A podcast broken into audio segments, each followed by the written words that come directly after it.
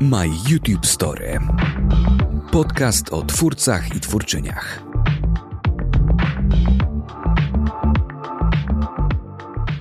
Cześć, nazywam się Gabi Darmetko i zapraszam Was na kolejny odcinek podcastu, w którym gwiazdy YouTube'a zdradzają nam swoje sekrety. A dzisiaj moim gościem będzie fan technologii, który umie o niej opowiadać w taki sposób, że chciałoby się go pomnożyć i wykorzystać jako najlepszego nauczyciela w każdej szkole. Jego kanał śledzi ponad milion subskrybentów, bo nikt, tak jak on, nie potrafi tłumaczyć świata technologii i nie tylko.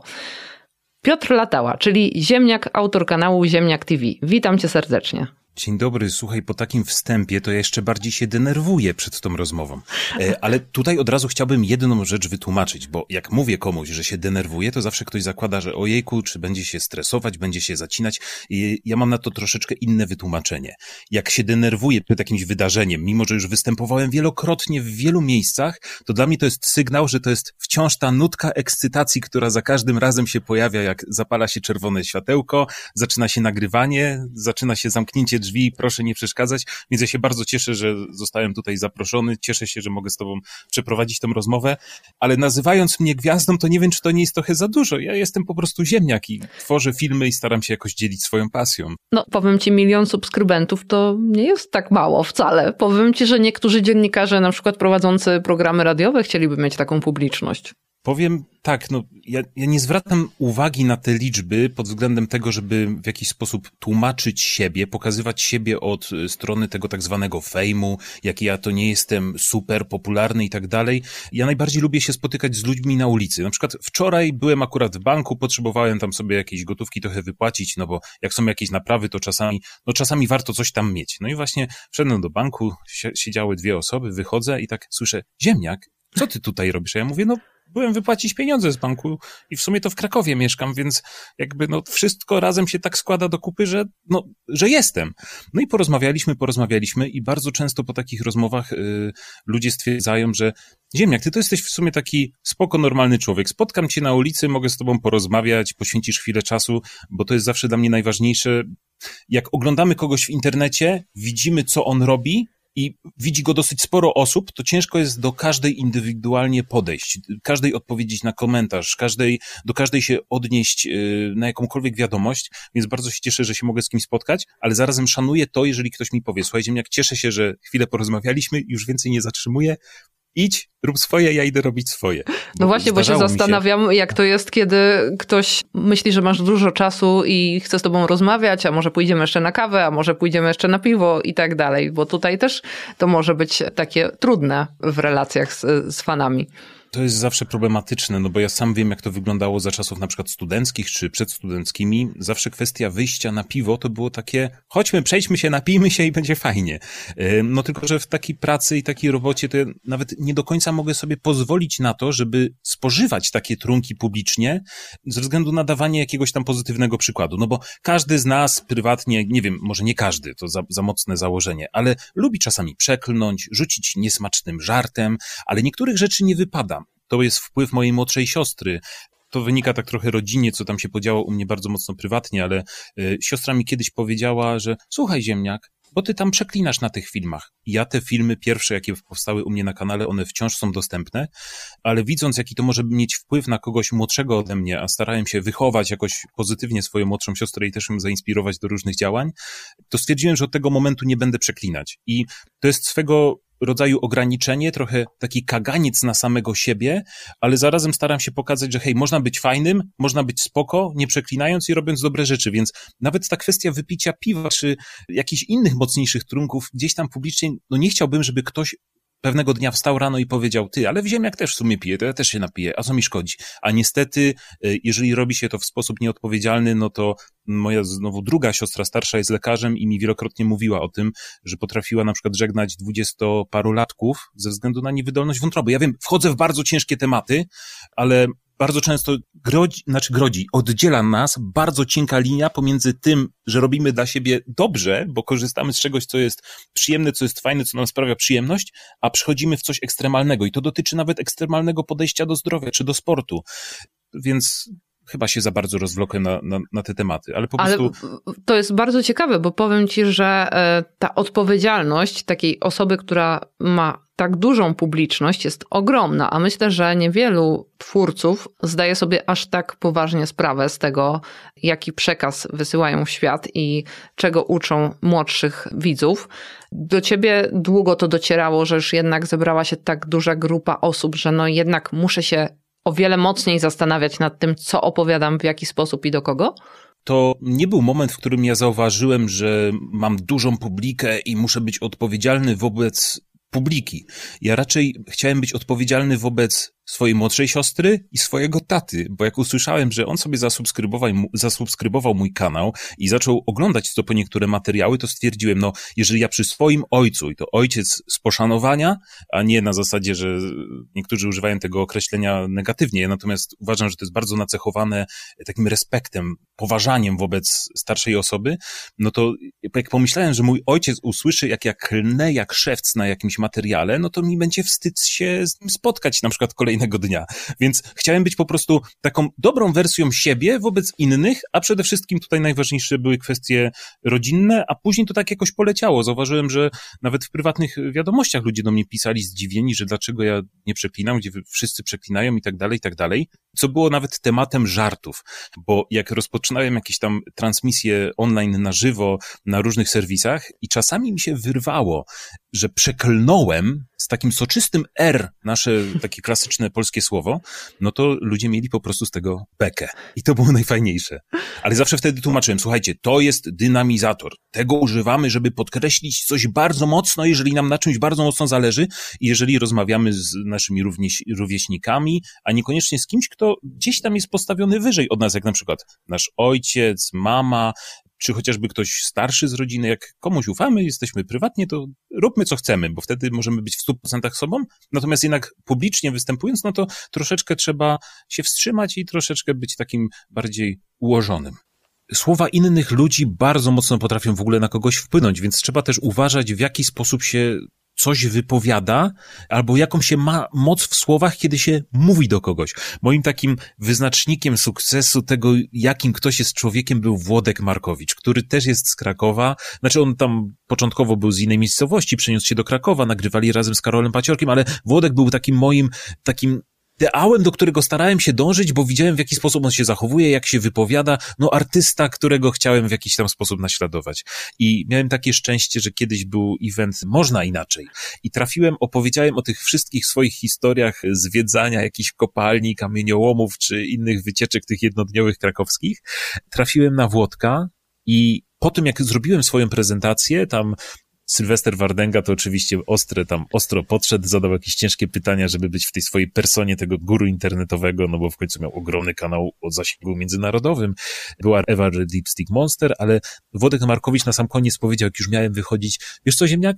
Ty fajny człowiek jesteś. I ja Włodkowi Markowiczowi do, za każdym razem w myślach przede wszystkim, chociaż prywatnie, jak się spotkaliśmy, to mu po prostu opowiedziałem tą historię. Ja mu dziękuję, że byłeś człowiekiem, który powiedział, Ziemniak, jesteś fajnym człowiekiem.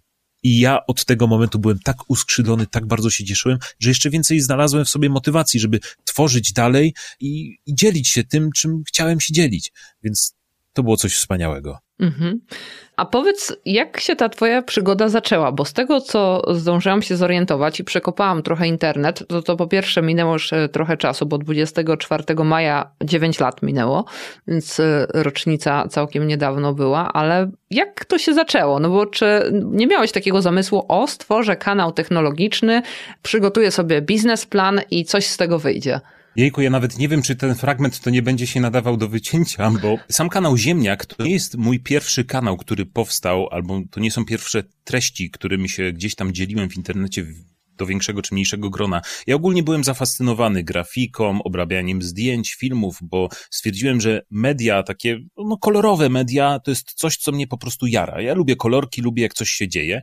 E, chodziłem na kółko grafików u siebie na studiach, jak e, studiowałem na Politechnice Krakowskiej, sam w domu dużo rzeczy robiłem. Pewnego dnia znajomi, w sumie znajoma poprosiła mnie, że jej znajomi nagrywają, znaczy będą grać jakiś koncert na Czyżynaliach w Krakowie, a że ja nagrywałem sobie coś tam aparatem, to czy bym czegoś czegoś tam nie chciał nagrać. I wtedy zgadałem wszystkich znajomych, którzy mieli jakiekolwiek aparaty, rozłożyliśmy chyba z sześć różnych aparatów w różnych miejscach i nagrałem pierwszy raz koncert. I powiedziałbym, że od tego się zaczęła taka przygoda mocniej z filmem, niekoniecznie z grafiką, z jakimś modelowaniem 3D i tak dalej. Po prostu nagrałem koncert, stwierdziłem, że muszę go zmontować jak najlepiej się da.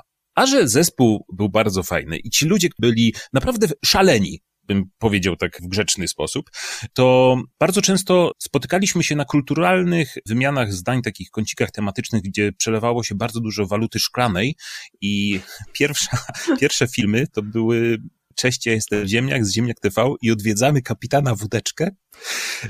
Oglądałam jednego... to dzisiaj, powiem.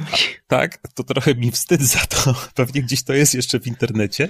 Ale... I jeszcze ci przerwę, tylko powiem, że tam są takie komentarze pod tytułem o, dotarłem do pierwszych filmów Ziemniaka, a ja też. I tam jest ileś takich osób, na przykład też te filmy z podróży, trochę wyprzedzając kolejne e, pytanie. I to takie komentarze świeże tam sprzed roku na przykład. Ale ja mam co do tego konkretny cel, żeby pokazać ludziom, bo ja czasami nawet troszeczkę za mocno w słowach uderzam w ludzi, ale zaraz to wytłumaczę, o co mi chodzi.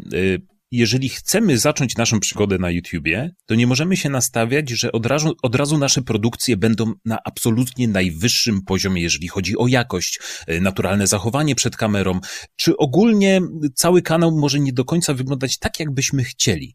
I ja podam tutaj swoją przygodę dotyczącą właśnie tych podróży. Ja wielokrotnie jeździłem na krótkie wycieczki dookoła gdzieś tam Krakowa. Chciałem pokazać ludziom, że słuchajcie, za cenę biletu komunikacji miejskiej, albo dwóch, jeżeli jedziemy jeszcze gdzieś linią aglomeracyjną, możemy dojechać w takie miejsca, które no, nie śnią nam się na co dzień, bo na co dzień żyjemy w betonowej dżungli, nie wychodzimy zazwyczaj gdzieś tam do natury, a tutaj za taką małą cenę przez jeden dzień gdzieś tam można spędzić trochę czasu. I pewnego dnia kupiłem sobie swojego, swój nowy telefon, stwierdziłem, kurczę, to ja może wezmę i spróbuję nagrać jakiś odcinek z tego. Tak jak mieliśmy takie odcinki z kapitanem, to może nagram swój własny z takiej podróży. I to był pierwszy raz, jak nagrałem taki krótki odcinek. On tam trwa, nie wiem, z 3-4 minuty nie jest zbyt kulturalny, bo też tam parę słów nie, nieprzyjemnych troszeczkę pada dla ucha, zwłaszcza teraz, jak to się słyszy po latach, ale pamiętam, że zmontowanie takiego filmu to jedna minuta materiału to była przynajmniej jedna godzina montażu, więc to jest strasznie dużo czasu, jakby nie patrzeć na tak prosto zmontowany filmik, ale oprócz tego to pokazuje historię, jak to wyglądało kiedyś, jak to wygląda teraz, żeby ktoś, kto wchodzi w ten świat, zupełnie się nie zrażał. Jak ktoś mnie zapyta, ty, jak zacząć nagrywać, to ja mu mówię, słuchaj, zobacz moje stare filmy, Zobacz, jak to wyglądało, i teraz pomyśl, jeżeli ty zaczniesz nagrywać, to prędzej będziesz celować w tamten poziom, w sensie nie celować, że chcesz taki uzyskać, ale taki uzyskasz, bo nie zauważasz jeszcze wielu błędów, które ja już zauważam po jakimś czasie nagrywania. Dałem kiedyś znajomemu odcinek do zmontowania, bo chciał sobie potestować i sprawdzić, i jak zobaczyłem, ile on słów poucinał, ile na przykład ciszy pozostawiał, która nie powinna być, bo z jakiegoś tam powodu na przykład było nowe ujęcie, chcieliśmy wyciąć tą ciszę. On to wyciął w sposób nieprawidłowy i stwierdził, że on już nie ma tutaj niczego do poprawy. A ja siadłem i pokazałem mu, ile błędów jeszcze tutaj jest widocznych, które ucho, które nie jest wprawione, nie słyszy, Widz, który ogląda, konsumuje treści, zazwyczaj tego nie zauważa. Ale mimo wszystko, jeżeli chcemy nadać tej dynamiki, jak film powinien wyglądać, jak chcemy, żeby wyglądał, bo wiemy, że internet ma takie, jak to się mówi, ADHD, wszystko musi być jak najszybsze, jak najwięcej treści, no to te cisze musimy wyciszać. To też jak zaczynasz, to pamiętaj o tym, że popełnisz wiele błędów. Najważniejsze jest po prostu działać i robić. Nawet stawać przed lustrem i mówić do siebie, patrząc sobie w oczy. To jest też bardzo niecodzienne, bo nie każdy wstaje i nie mówi sobie, jesteś silny, jesteś mocny. No, nie o to mi chodzi. Opowiedz o tym, jak wygląda półka za tobą. Jeżeli tam leżą ręczniki, to opowiedz, cześć, ja jestem taki i taki, mam y, za sobą 10 ręczników, które są idealnie ułożone obok siebie i to sprawia, że mój dzień staje się lepszy jeżeli jesteś w stanie wypowiedzieć takie zdanie bez jakiegoś tam śmiania się z samego siebie, to już nadajesz y, y, samemu sobie dystansu na to, jak, jak ty wyglądasz, jak ty się zachowujesz i możesz zacząć siebie obserwować, co robisz warsztaty z kamerą, czyli wyciągnij nawet telefon, zacznij coś opowiadać. Ja na samym początku w ogóle y, nagrywania miałem problem, bo obserwowałem Tivolta, który jest tutaj guru, jeżeli chodzi o jakikolwiek gaming, jest wspaniałym człowiekiem prywatnie, znamy się od lat, poznaliśmy się w sumie też mm, YouTube'owo, żeby zrobić tam jakiś wspólny odcinek Widziałem, w jaki sposób on potrafi formułować zdania, gdzie jego wszystkie wypowiedzi są absolutnie tak dopracowane i tak przemyślane i tak naturalnie mu przychodzą, że stwierdziłem, że zacznę streamować. I to były moje początki na takiej fioletowej platformie, gdzie zacząłem streamować i byłem tak niepewny siebie, że nadawałem tytuły transmisji, że jestem tutaj, streamuję po to, żeby nauczyć się gadać. I to nadawało mi dystansu do A tego, to że niesamowite mogłem... jest, wiesz, bo zazwyczaj ludzie próbują ukrywać takie rzeczy. A ja stwierdziłem, że jeżeli powiem to wprost, to może ludzie mnie po prostu ocenią trochę bardziej łagodnie. Nie tyle pozytywnie, co łagodniej do mnie podejdą, nie stwierdzą, że to jest jakiś oszołom z internetu, który próbuje gdzieś tam się pokazać. On sobie po prostu siedzi i on sobie gada.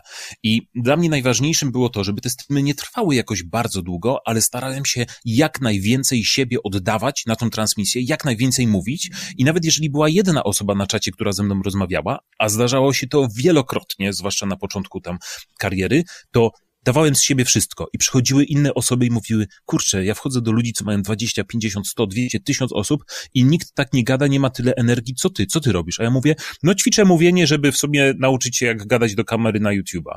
I ludzie byli w szoku, nie wiedzieli o co chodzi i nie mówię, że to jest technika, która pomoże każdemu, ale może to jest jakiś tam plus. Tak samo widzę bardzo często streamy, które są z zerową publiką albo właśnie z jedną osobą i ja wchodzę na tego streama, widzę, że ktoś zupełnie nic nie mówi, nic nie opowiada.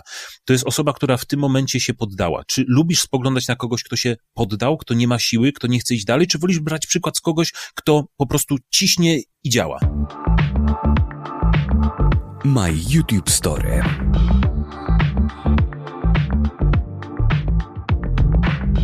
No tak, ale to też trzeba mieć takiego trochę samozaparcia w sobie.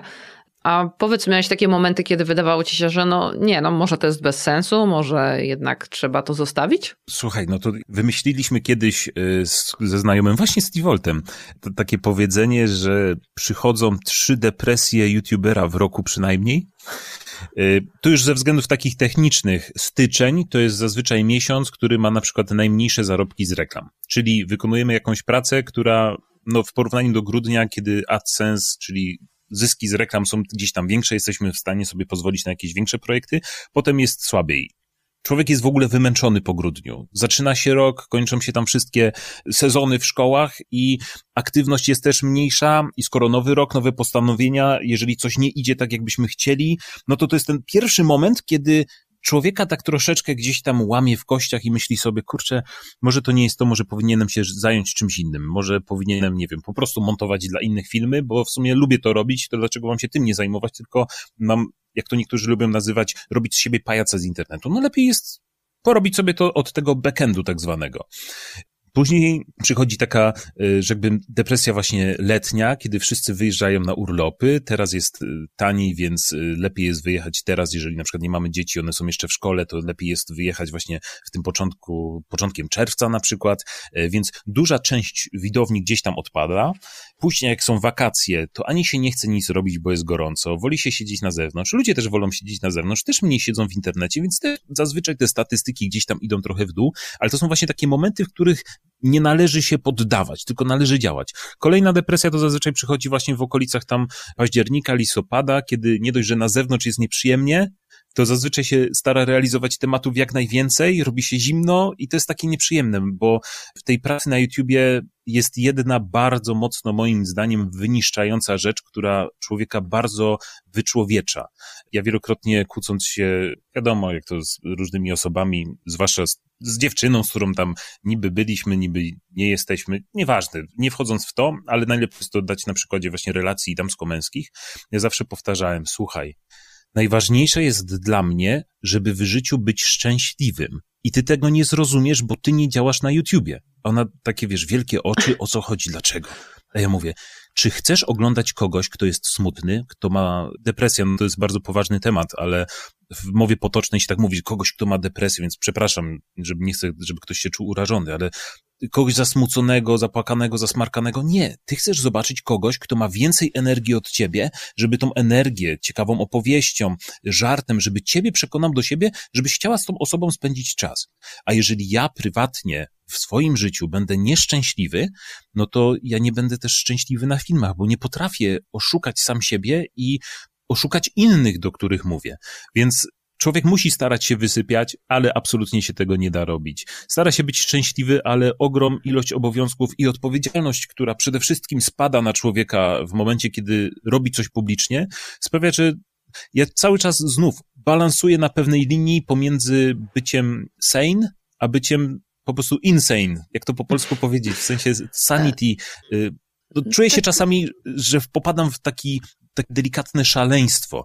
Jeden z przykładów, jadę ostatnio ze swoim znajomym, który, którego poznałem przez internet, pomógł mi tam parę filmów zmontować, teraz działamy już normalnie, bardzo często montuję filmy, pomaga mi ogarniać tematy, których ja na przykład nie ogarnę, tak już nie wchodząc tutaj w szczegóły.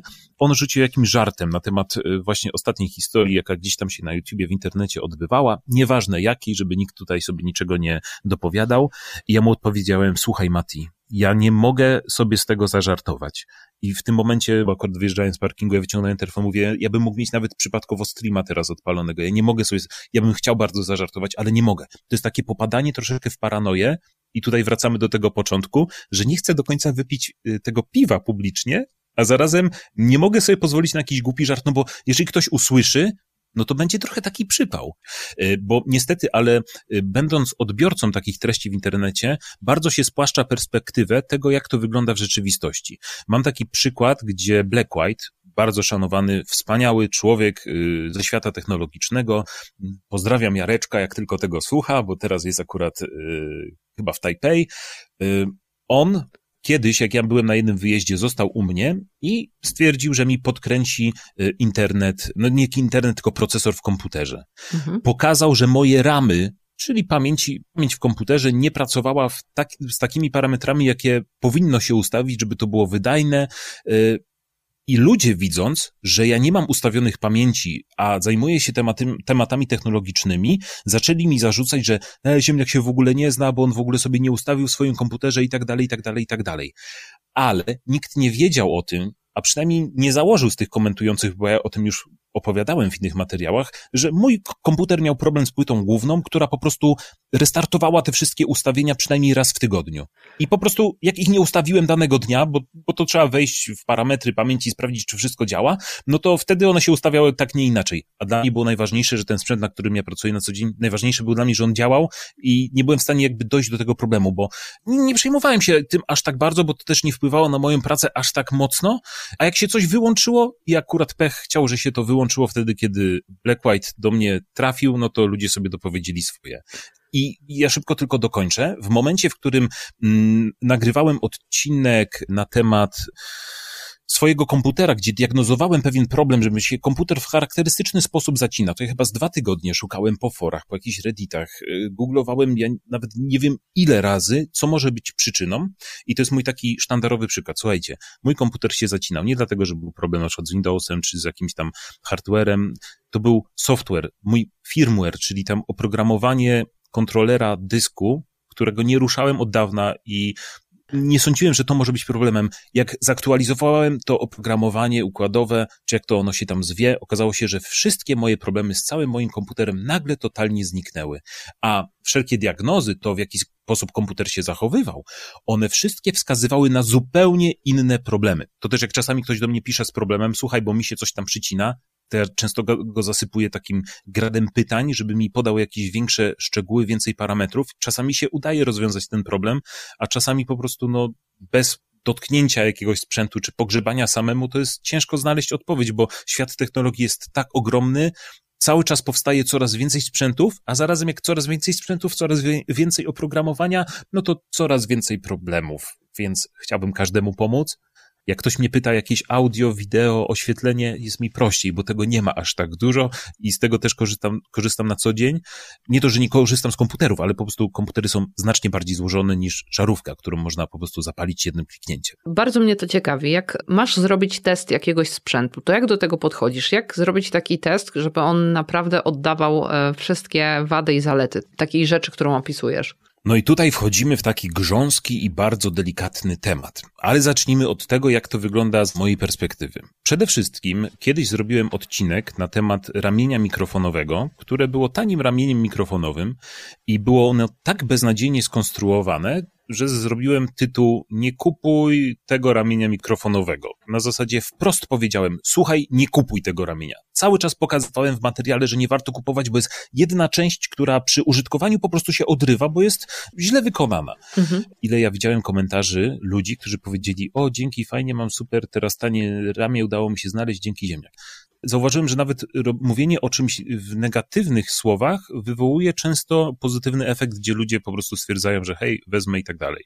Ja bardzo często, jak mam jakiś sprzęt do testów, to ja nawet staram się nie podejmować tego tematu otwarcie, na zasadzie staram się nie robić z tego filmu, bo wiem, że jak już coś znasz, to prędzej już coś kupisz, więc staram się nie robić materiałów o rzeczach, które uważam, że są beznadziejne albo z których sam bym nie skorzystał, więc u mnie ten etap, na co sobie jakoś tam mogę pozwolić, dobierania sprzętu, o którym gdzieś tam chciałbym nagrać, jest dość skomplikowany. I teraz się pojawiają tematy prawne jeszcze, oczernianie marek i tak dalej. Żyjesz nie od dziś na tym świecie, wiesz, że dzisiaj dostać pozew od firmy i bawić się w sądzie, no to to nie to jest nie żaden problem. problem.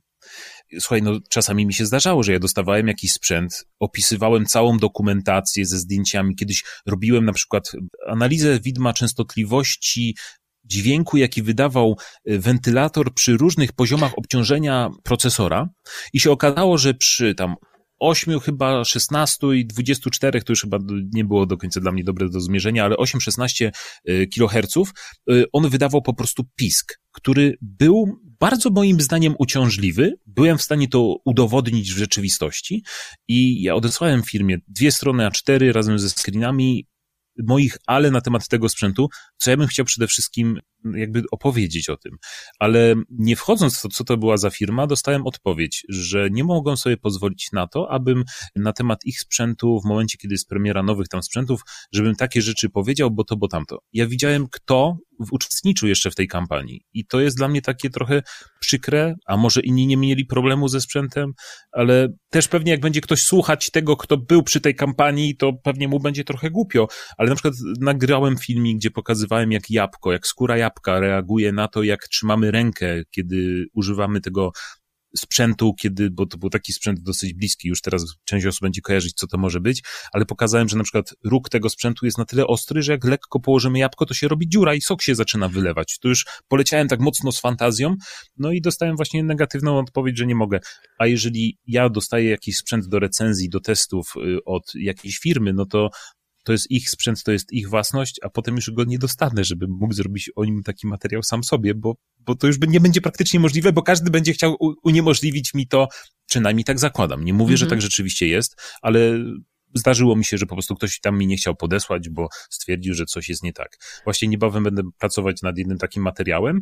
Już mam przygotowane trochę rzeczy na jego temat, właśnie testów no nie będę mówić czego, bo jakby nie doszło do realizacji, to nie chcę tutaj komuś robić jakiejś tam takiej zachęty, ale ja wiem, że mam dwóch prawników, którzy sprawdzą mi dokładnie, czy to, co będę mówić, nie będzie oczerniało firmy i czy będzie to na pewno moja własna opinia. Mhm. Pisma się różne dostaje, tak. a lepiej mieć podstawkę, że to jest, y, słuchajcie, moja opinia i tak dalej, ale to już naprawdę w pewnym momencie trzeba uważać i to jest znowu ten element paranoi.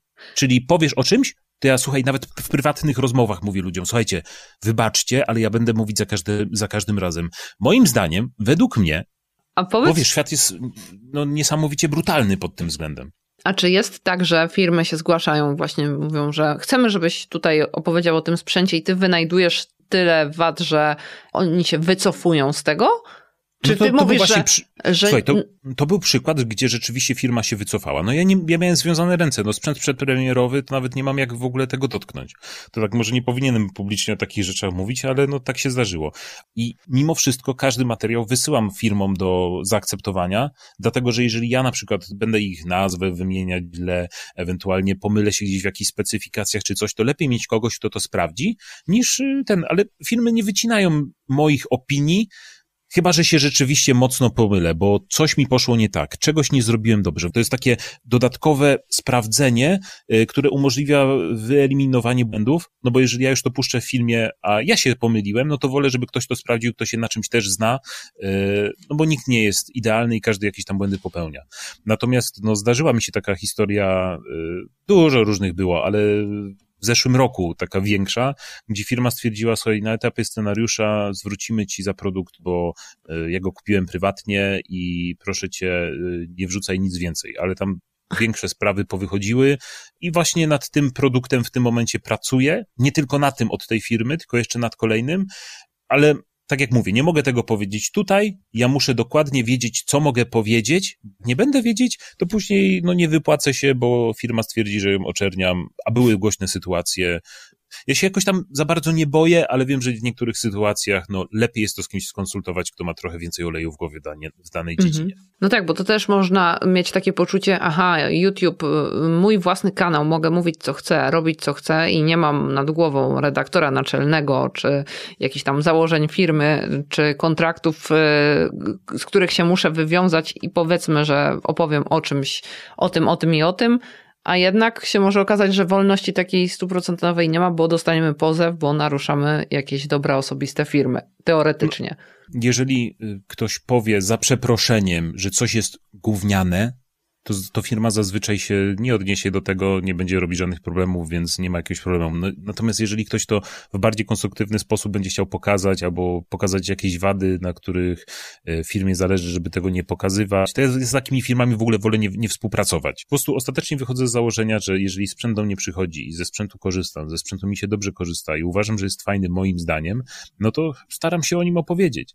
Teraz Pojawiły się tylko te kwestie dotyczące rozporządzenia UOKiK-u, że za każdym razem trzeba wspominać o tym, że coś jest sponsorowane, a jak coś jest sponsorowane, to ludzie od razu zakładają, że jeżeli ktoś się sponsoruje, to ty kłamiesz w żywe oczy, bo ty reklamy ciągle robisz. A prawda jest taka, że ja staram się być hiperpoprawny. Ogólnie kiedyś pracowałem w medycynie, e, nie jako lekarz, tylko bardziej od strony informatycznej. Wiedziałem, jak tam wszystkie rzeczy muszą działać na tip-top od A do Z idealnie, więc tak samo staram się na co dzień u siebie e, robić. I teraz, jeżeli nawet firma wyśle nam prezent po raz drugi, nie po raz pierwszy, to już musimy powiedzieć, że coś jest sponsorowane. Jeżeli nawet coś robimy tak zwanego pro bono, za darmo, ale jest to realizowane przez jakąś agencję, czyli na przykład jest jakiś happening, jakaś akcja zrobiona, no to i tak firmy starają się zabezpieczyć i każą ci wrzucić info, no słuchaj, to jest i tak sponsorowane. No i cóż, ja się na to godzę, ale później ludzie na to krzywo patrzą, bo stwierdzają sponsorowane, zapłacone, nieszczere. A ja wolę wtedy albo nie zrobić materiału, albo się kłócić z firmą przez miesiąc i mówić, słuchajcie, no te rzeczy muszą zostać, bo one dotyczą sprzętu, które e, są jakby takimi no, wadami, które muszą się pojawić, bo każdy sprzęt jakieś tam wady ma. Mhm. No. Natomiast e, po prostu obserwuję też rynek i zauważam, że na przykład nie wszyscy się stosują do tych zasad. To nie to, że ja mam jakiś tak zwany ból dupy do tego, że ktoś się nie stosuje, e, tylko mam ból dupy do interpretacji tego, jak ludzie reagują, jeżeli coś jest sponsorowane. No jest sponsorowane, bo jeżeli firma mi nawet wysłała takiego sampla, którego zostawia u mnie, który będzie pod jakieś dalsze testy i inne rzeczy, to ja i tak muszę dać informację. To jest sponsorowane przez taką i taką firmę.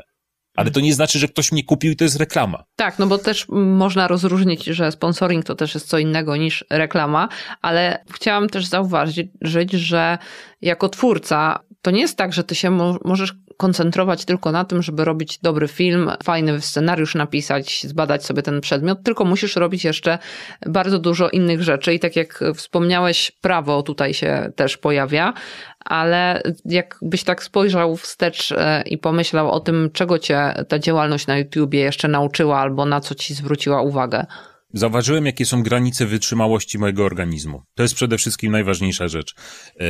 Ja, zwłaszcza na studiach, jak w tygodniu chodziłem na zajęcia, w weekendy zazwyczaj pracowałem, no to mój, mój tydzień wyglądał tak, że w ciągu tygodnia spałem po te, nie wiem, 3, 4, 5 godzin. No, jako informatyk to, to siedziałem nic tylko w literkach później przychodził weekend, to zazwyczaj z piątku na sobotę nie szedłem na żadną imprezę, bo chciałem się jak najbardziej rozwijać. Czyli wiesz, ten taki trójkąt social life. Albo imprezy, albo życie osobiste, albo kariera, praca, czy tam jakoś tak to wygląda. To ja właśnie mhm. powiedziałem sobie, dobra, imprezy, dobra, odpuszczam sobie to jak najmocniej. Kładłem się spać, wstawałem na przykład 10 rano w sobotę i potrafiłem na przykład do 10 rano kolejnego dnia pracować, przez co wyrabiałem sobie 24 godziny pracy przez weekend, szedłem spać tam, nie wiem, 16, 17, jak sobie pograłem w jakiegoś CS-a czy coś i wstawałem i zaczynałem kolejny tydzień y, swojej tak zwanej szkoły, czyli swoich studiów. To grubo powiem ci. Ale wiesz co, to, to było fajne. Jak był człowiek młodszy, przestawił sobie dobę i później miał problem wstawać przed 13, bo ustawiałem sobie wszystkie zajęcia, żeby były na przykład po 13 w pewnym momencie, bo chodziłem spać piąta rano i to był najlepszy okres w moim życiu, jeżeli chodzi o spanie i o y, stabilność snu. Y, ale to, to jakby zupełnie inny temat. Natomiast przechodząc do samego YouTube'a, czasami człowiek po prostu stara się robić jak najwięcej, jak najlepiej i jak zauważa, że gdzieś mu się potknie noga, bo zrobił filmik, który zrobił mniej wyświetleń, zrobił filmik, który mm, na przykład ludzie troszeczkę skomentowali, że trochę jest niehalo, to ja robiłem absolutnie wszystko, żeby jeszcze tego samego dnia, jeszcze w tym samym momencie y, nagrać coś nowego, nagrać coś, co trochę przykryje to moją, moje potknięcie i niekiedy się działo tak, że ja na przykład piąta czy szósta rano ptaki śpiewają na zewnątrz, a ja zaczynam filmik, a później ludzie komentują, Ziemniak, co ty tak wcześnie wstałeś, czy ty jeszcze nie poszedłeś spać? A ja na przykład leciałem wtedy nockę i kolejne 24 godziny zarywałem na, na nogach, żeby zrobić więcej i zrobić lepiej. YouTube nauczył mnie też tego, że należy podchodzić sumiennie do swojej pracy, czyli każdy element musi być dopracowany na 100%. Jeżeli jeżeli nie zrobisz na przykład dobrej miniaturki, dobrego zdjęcia, dobrego opisu, czy nie wrzucisz zdjęcia na jakiegoś Instagrama, no to to jest taki problem, że twoje zasięgi lecą w dół, konkurencji jest pełno. Zawsze mówię, konkurencja nie śpi.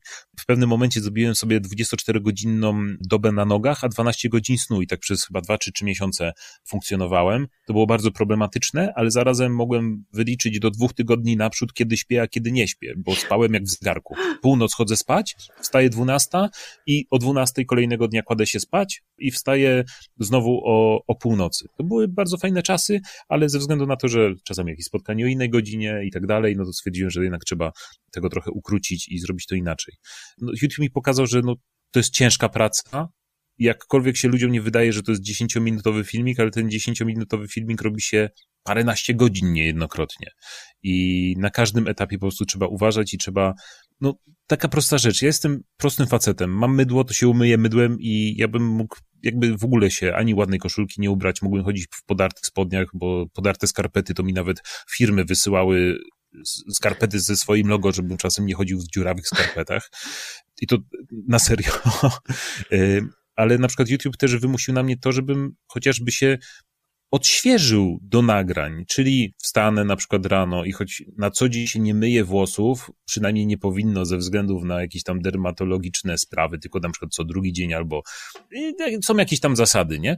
No to mi się zdarzało myć włosy na przykład trzy razy w ciągu dnia, bo nagrywałem coś, jakieś zdjęcia, później gdzieś tam wyszedłem na jakiś rower, gdzieś się przejść, już to nie wyglądało tak świeżo, no to znowu się wziąłem i ogarnąłem, znowu coś tam nagrywałem i okazywało się, że po północy jeszcze coś tam jest do zrobienia, na przykład streama mam odpalić, a to wskoczę szybko pod prysznic, odświeżę odświeżę się i znowu będę świeży, znowu będę pełny energii, a finalnie po takim, kiedy streamowałem nawet po 20 godzin dziennie wtedy usypiałem na krześle i wstawałem i znowu streamowałem, znowu kolejne godziny, to też taki bardzo hardkorowy moment był, nie wiem, chyba z pół roku w moim życiu, gdzie streamów miałem masakrycznie dużo, ale bardzo dobrze się przy, tym bawiłem, tylko wyniszczało to mój organizm, no to no to wtedy aż tak bardzo nie dbałem o to, jak, jak wyglądam i mój pokój miał tak zwany pokój streamer, y, zapach streamera, co też było określeniem, które w końcu wymyśliliśmy na duchotę w pomieszczeniu i zapach, który niekoniecznie, zapach, który choć nie wizualnie, to szpeci przystojności przestworza kogoś, kto wszedł tam na świeżo, bez otwartego na przykład okna. My YouTube Story.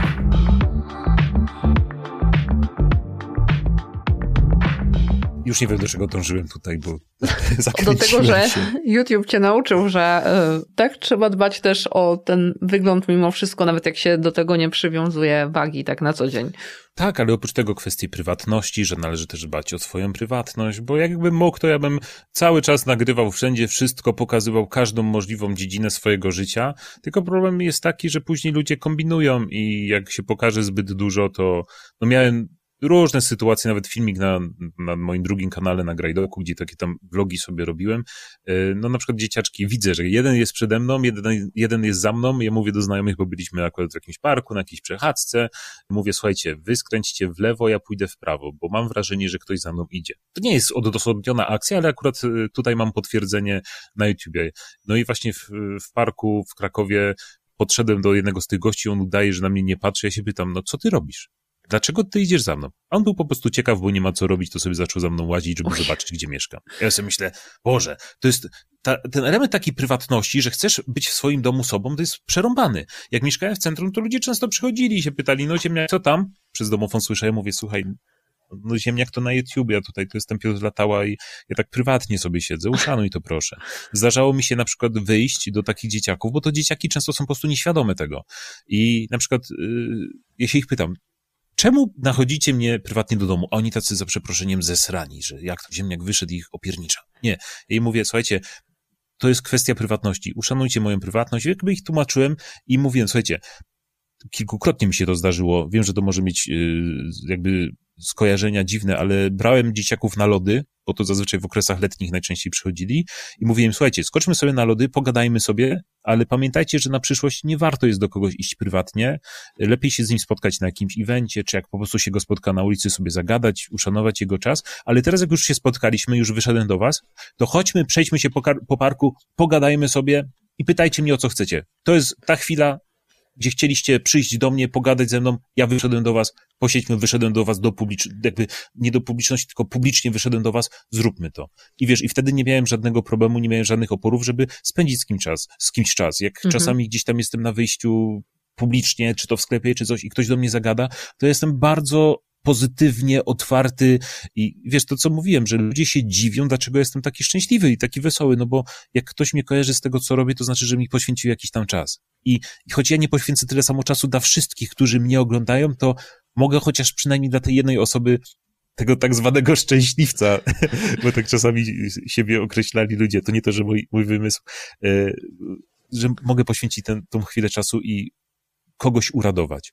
Znowu miałem taką sytuację y, z takim, no, nieprzyjemną sprawę, y, bo lubiłem jeździć na rowerze, byłem trochę grubszy, że tak powiem, ze względów zdrowotnych stwierdziłem, że będę sobie jeździć jedną taką dróżką y, i robiłem sobie taką traskę praktycznie taką samą, a akurat tam mieszkał jeden dzieciaczek w okolicach, który bardzo często był na rowerze też na tej trasie i bardzo często się z nim zatrzymywałem, pogadaliśmy tam 10-15 minut. Ja mu mówiłem, słuchaj, dobra, 15 minut minęło, jadę dalej, jak się spotkamy znowu, to sobie znowu pogadamy, czy się znowu przejedziemy gdzieś tam w kółko.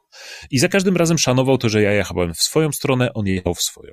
Ale pewnego dnia coś mi zaczęło nie pasować, bo ja zawsze się później rozglądam i patrzę, czy, czy ten ktoś nie wpadł na jakiś pomysł, żeby mnie śledzić, mhm. bo mi się zdarzyło to wiele razy. I choć, wiesz, dzieciak, on nie rozumie tego, że to może być coś nieprzyjemnego, ale stwierdziłem, dobra, spojrzeć, czy nie jedzie. I gdzieś go tam dojrzałem w tle i tak myślę, o ty mały bdącu. No, jak, jak mogę nazwać, nie wiem, czternastolatka. Mhm. No, ty ancymonie, bo ancymon to takie piękne stare słowo na urwisa. Mało obraźliwe, bardziej takie na zasadzie, no, jesteś niegrzeczny stwierdziłem, że pojeżdżę w różne miejsca, w różne strony, tam z kimś chyba wtedy jechałem, powiedziałem pojedź gdzie indziej, ja pojadę i załatwię to po swojemu.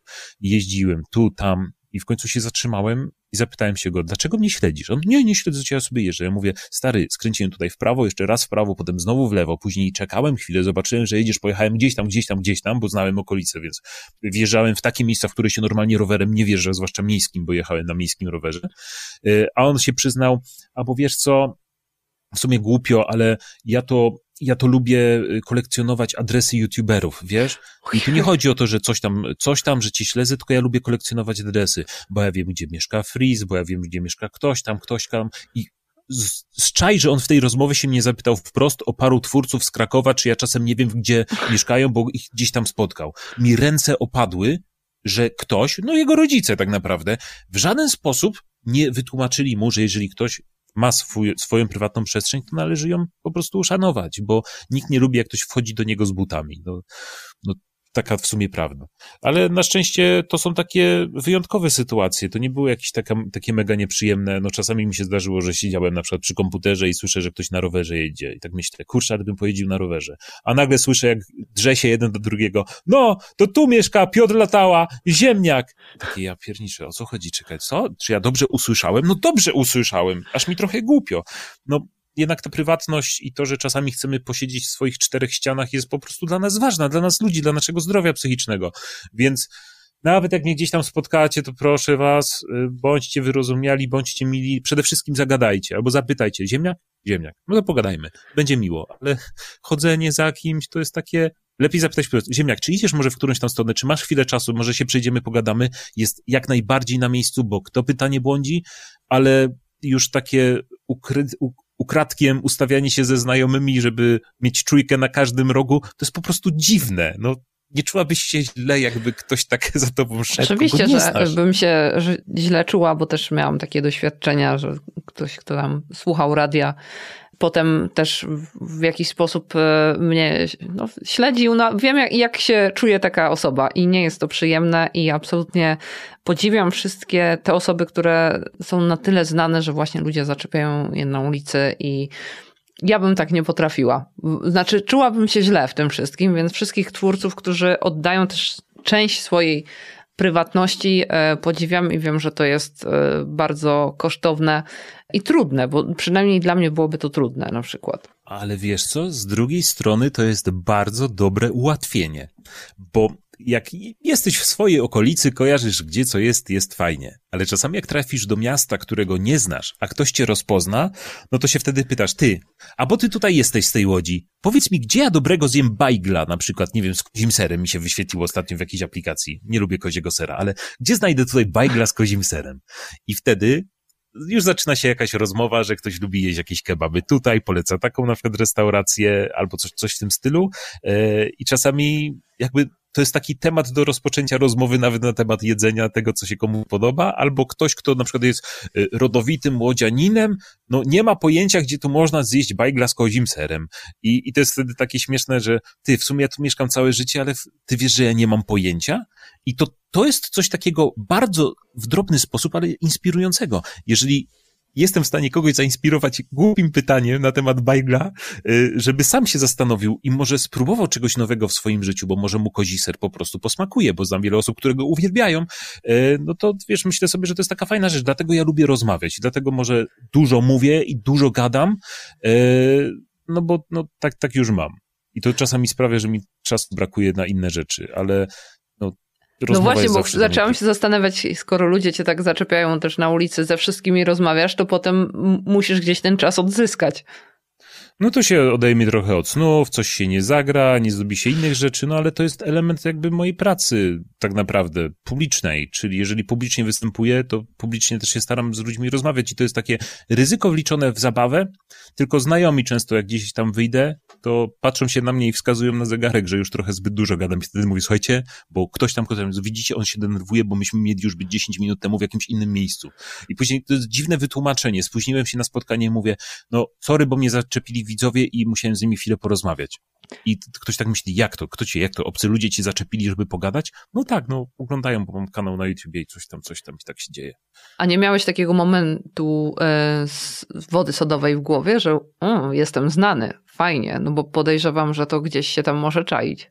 Ja bym powiedział, że nie. Ja bardzo tak pragmatycznie podchodzę do życia i mimo, że mogłem się zacząć utrzymywać e, z YouTube'a już w jakimś tam momencie swojego życia, żeby stwierdzić, że hej, to jest moja główna działalność i jej poświęcam najwięcej czasu, e, to ja jeszcze po rozpoczęciu tej kariery na YouTubie przez bardzo długi czas po prostu zostałem w swojej starej pracy, gdzie zajmowałem się głównie tam obróbką jakichś właśnie rzeczy medycznych i tak dalej, jakiejś reprezentacji danych i ze względu na to, że ja na co dzień miałem do czynienia z profesorami, doktorami, takimi, wiesz, szanowanymi bardzo mocno, wielu z nich było rodowitymi krakowiakami, a ludzie z Krakowa bardzo często lubią, jak się do nich zwraca wszystkimi możliwymi tytułami naukowymi, więc e, pani doktor nauk medycznych, magister, inżynier, czegoś tam, czegoś.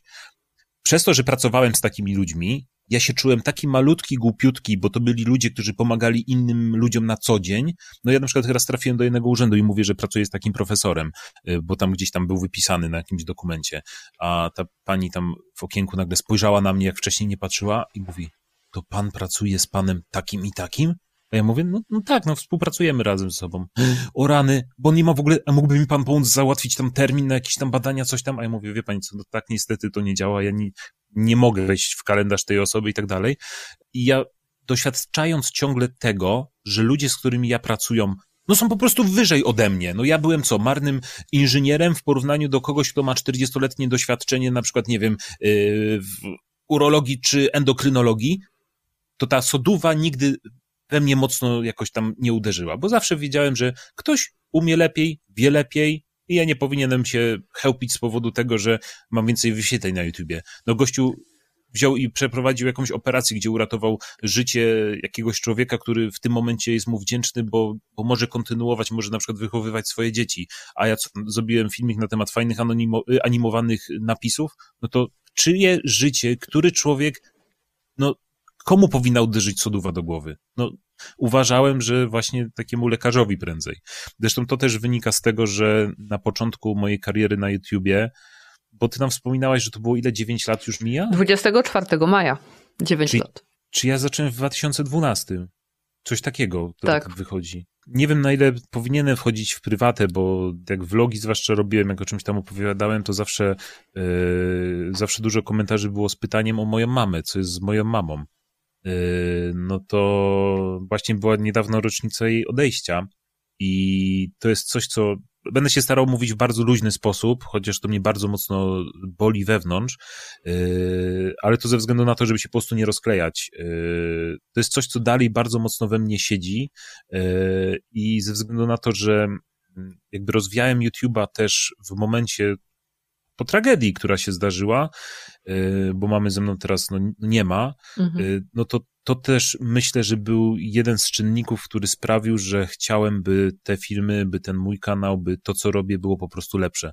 Y, kiedyś mama, no będąc prawie że pewną, że wyląduje w szpitalu na dłuższy czas, a może z niego nie wróci, uczyła mnie tam rzeczy, którymi mógłbym się zająć za nią u niej w pracy, żeby no, jakby kontynuować to, co robi, no nie pod względem medycznym, tylko pod względem tam takim właśnie administracyjnym, żeby po prostu jakoś zachować ciągłość, jak wszystko wyjdzie ok, no to żeby ona miała też poukładane.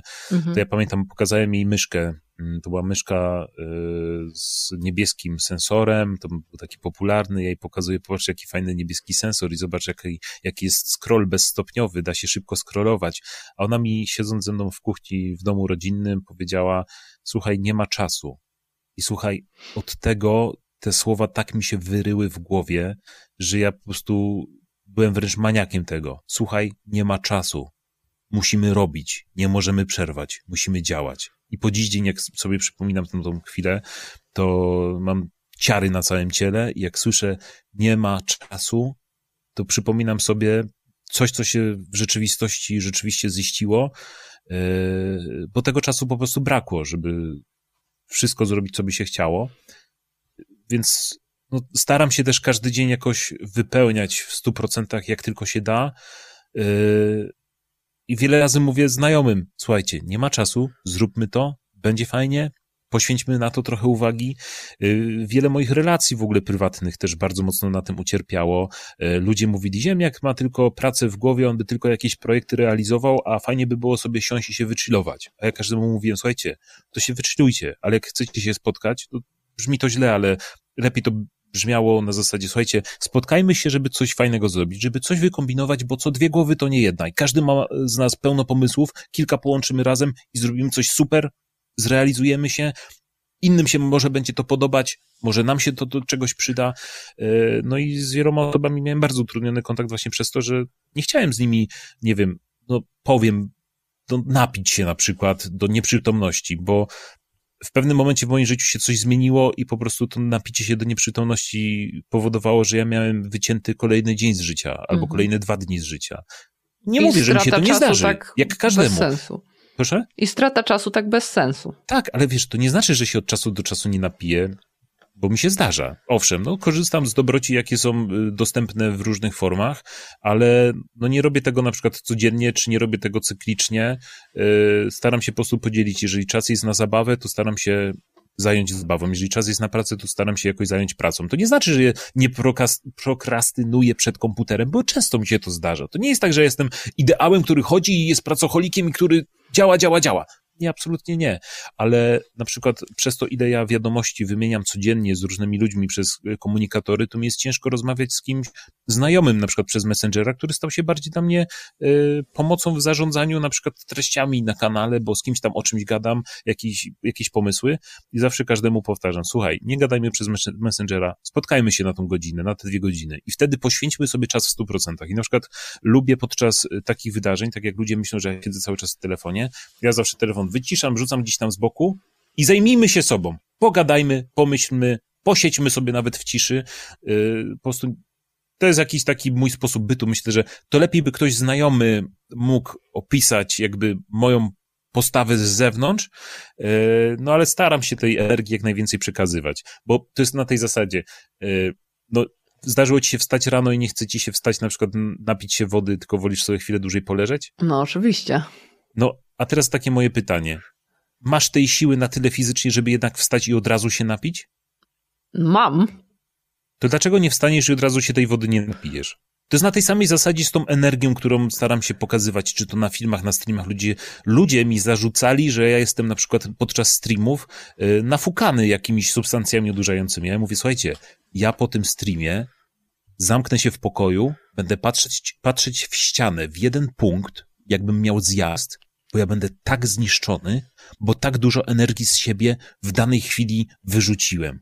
Wiesz, po prostu staram się każdy segment swojego życia na tyle dzielić, że jak jest moment, kiedy mogę sobie chwilę odpocząć i siąść sobie na zewnątrz na ławce, to siądę i będę z tego korzystać jak tylko najmocniej mogę, jak tylko najmocniej potrafię. Tak jak teraz rozmawiamy, to ja nawet nie wiem, co się dzieje dookoła mnie. Patrzę gdzieś tam w dal, gdzieś tam na jakieś pianki akustyczne dookoła mnie i po prostu jestem zajęty rozmową i staram się, żeby ta rozmowa była ciekawa, żeby była energiczna. Ktoś, kto nas w tym momencie słucha, żeby może poczuł się zmotywowany, że hej, ja jutro wstanę i tej wody się napiję. Ja też nie chcę wyjść na jakiegoś guru, że e, jakieś tam zdrowe żywienie, e, tam jakieś mantry duchowości. Ja się totalnie, absolutnie na tym nie znam. Tylko te słowa, nie ma czasu, na tyle się mocno we mnie zazębiły, że, że czasami wolę wstać rano i powiedzieć sobie, kurczę, dobra, wstaję, robię. Niezdrowo wypiję energetyka, strzelę go na raz, wypiję jeszcze kawę, żeby się jakkolwiek pobudzić, wyjdę na zewnątrz, popatrzeć na, na słońce, na y, światło dzienne, które najbardziej człowieka budzi, uderzę się dwa razy w twarz, wejdę pod prysznic, umyję się, wychodzę jeszcze raz i mówię, dobra, zaczynamy. I jestem po prostu gotów w te paręnaście minut od wstania, może jeszcze trochę z opuchniętą twarzą, ale jestem gotów już do działania. To ja ci, Piotrek, życzę, żebyś e, zawsze był gotów do działania i miał tyle energii, ile masz, e, i żeby kanał się rozwijał, e, ale żebyś też miał ten czas gdzieś kiedyś na to, żeby sobie odpocząć, i żeby ci się wszystko super układało. To ja tylko szybko ci dopowiem. Ja wiem, że już, już rozmawiamy bardzo długo, ale e, jak się przeprowadzałem z mieszkania właśnie do domu, gdzie starałem się, oj, planów było dużo, a życie zrealizowało, że tych planów jest znacznie mniej, remonty zajmują na jak najwięcej czasu. E, ja pewnego dnia kupiłem sobie flaminga, którego nazwałem Franek, pluszowego i który stał się takim elementem kanału e, i stwierdziłem, że w sumie flamingi są fajne, zobaczyłem obrazek, to malowanie po kolorach, czyli że są fragmenty obrazka po, ponumerowane i dostajesz farbki z numerami i możesz namalować ładny obraz. To mhm. bardzo fajnie wygląda. I jak się przeprowadzałem, to stwierdziłem, kupię sobie takiego flaminga i to znalazłem flaminga w koronie, taki wiesz, fajny, w miarę prosty obrazek do, do malowania i powiedziałem sobie, skoro to jest moja chwila, kiedy się wyprowadzam, będę patrzeć sobie przez okno na trawę, która rośnie, to znajdę jeden dzień w, w przeciągu kolejnych tygodni, gdzie ten obrazek namaluję, i spędzę nad nim ileś tam czasu, żeby się tak właśnie wychillować. E, później tygodnie zamieniły się w miesiące, miesiące zamieniły się w lata i teraz to już chyba jest trzeci rok, jak ten obrazek siedzi w najwyższej szufladzie regału, gdzie mam tam różne takie swoje pierdoły poukładane i nie znalazłem tej chwili, żeby te kilka godzin poświęcić na to, żeby to zrobić. No ale może to i lepiej, bo zrobiłem więcej rzeczy dotyczących kanału, może wysmarowałem gruntem i zeszpachlowałem jakąś inną dodatkową ścianę, a kiedyś znajdę tą chwilę i tak przyjmuję twoje życzenia, że kiedyś że tego obiecuję... flaminga pomalujesz. Dokładnie. Pomaluję go pewnego dnia. Super. Ja trzymam kciuki i bardzo Ci dziękuję za tę rozmowę. Piotr Latała, czyli Ziemniak, był dzisiaj gościem My YouTube Story. Dziękuję bardzo.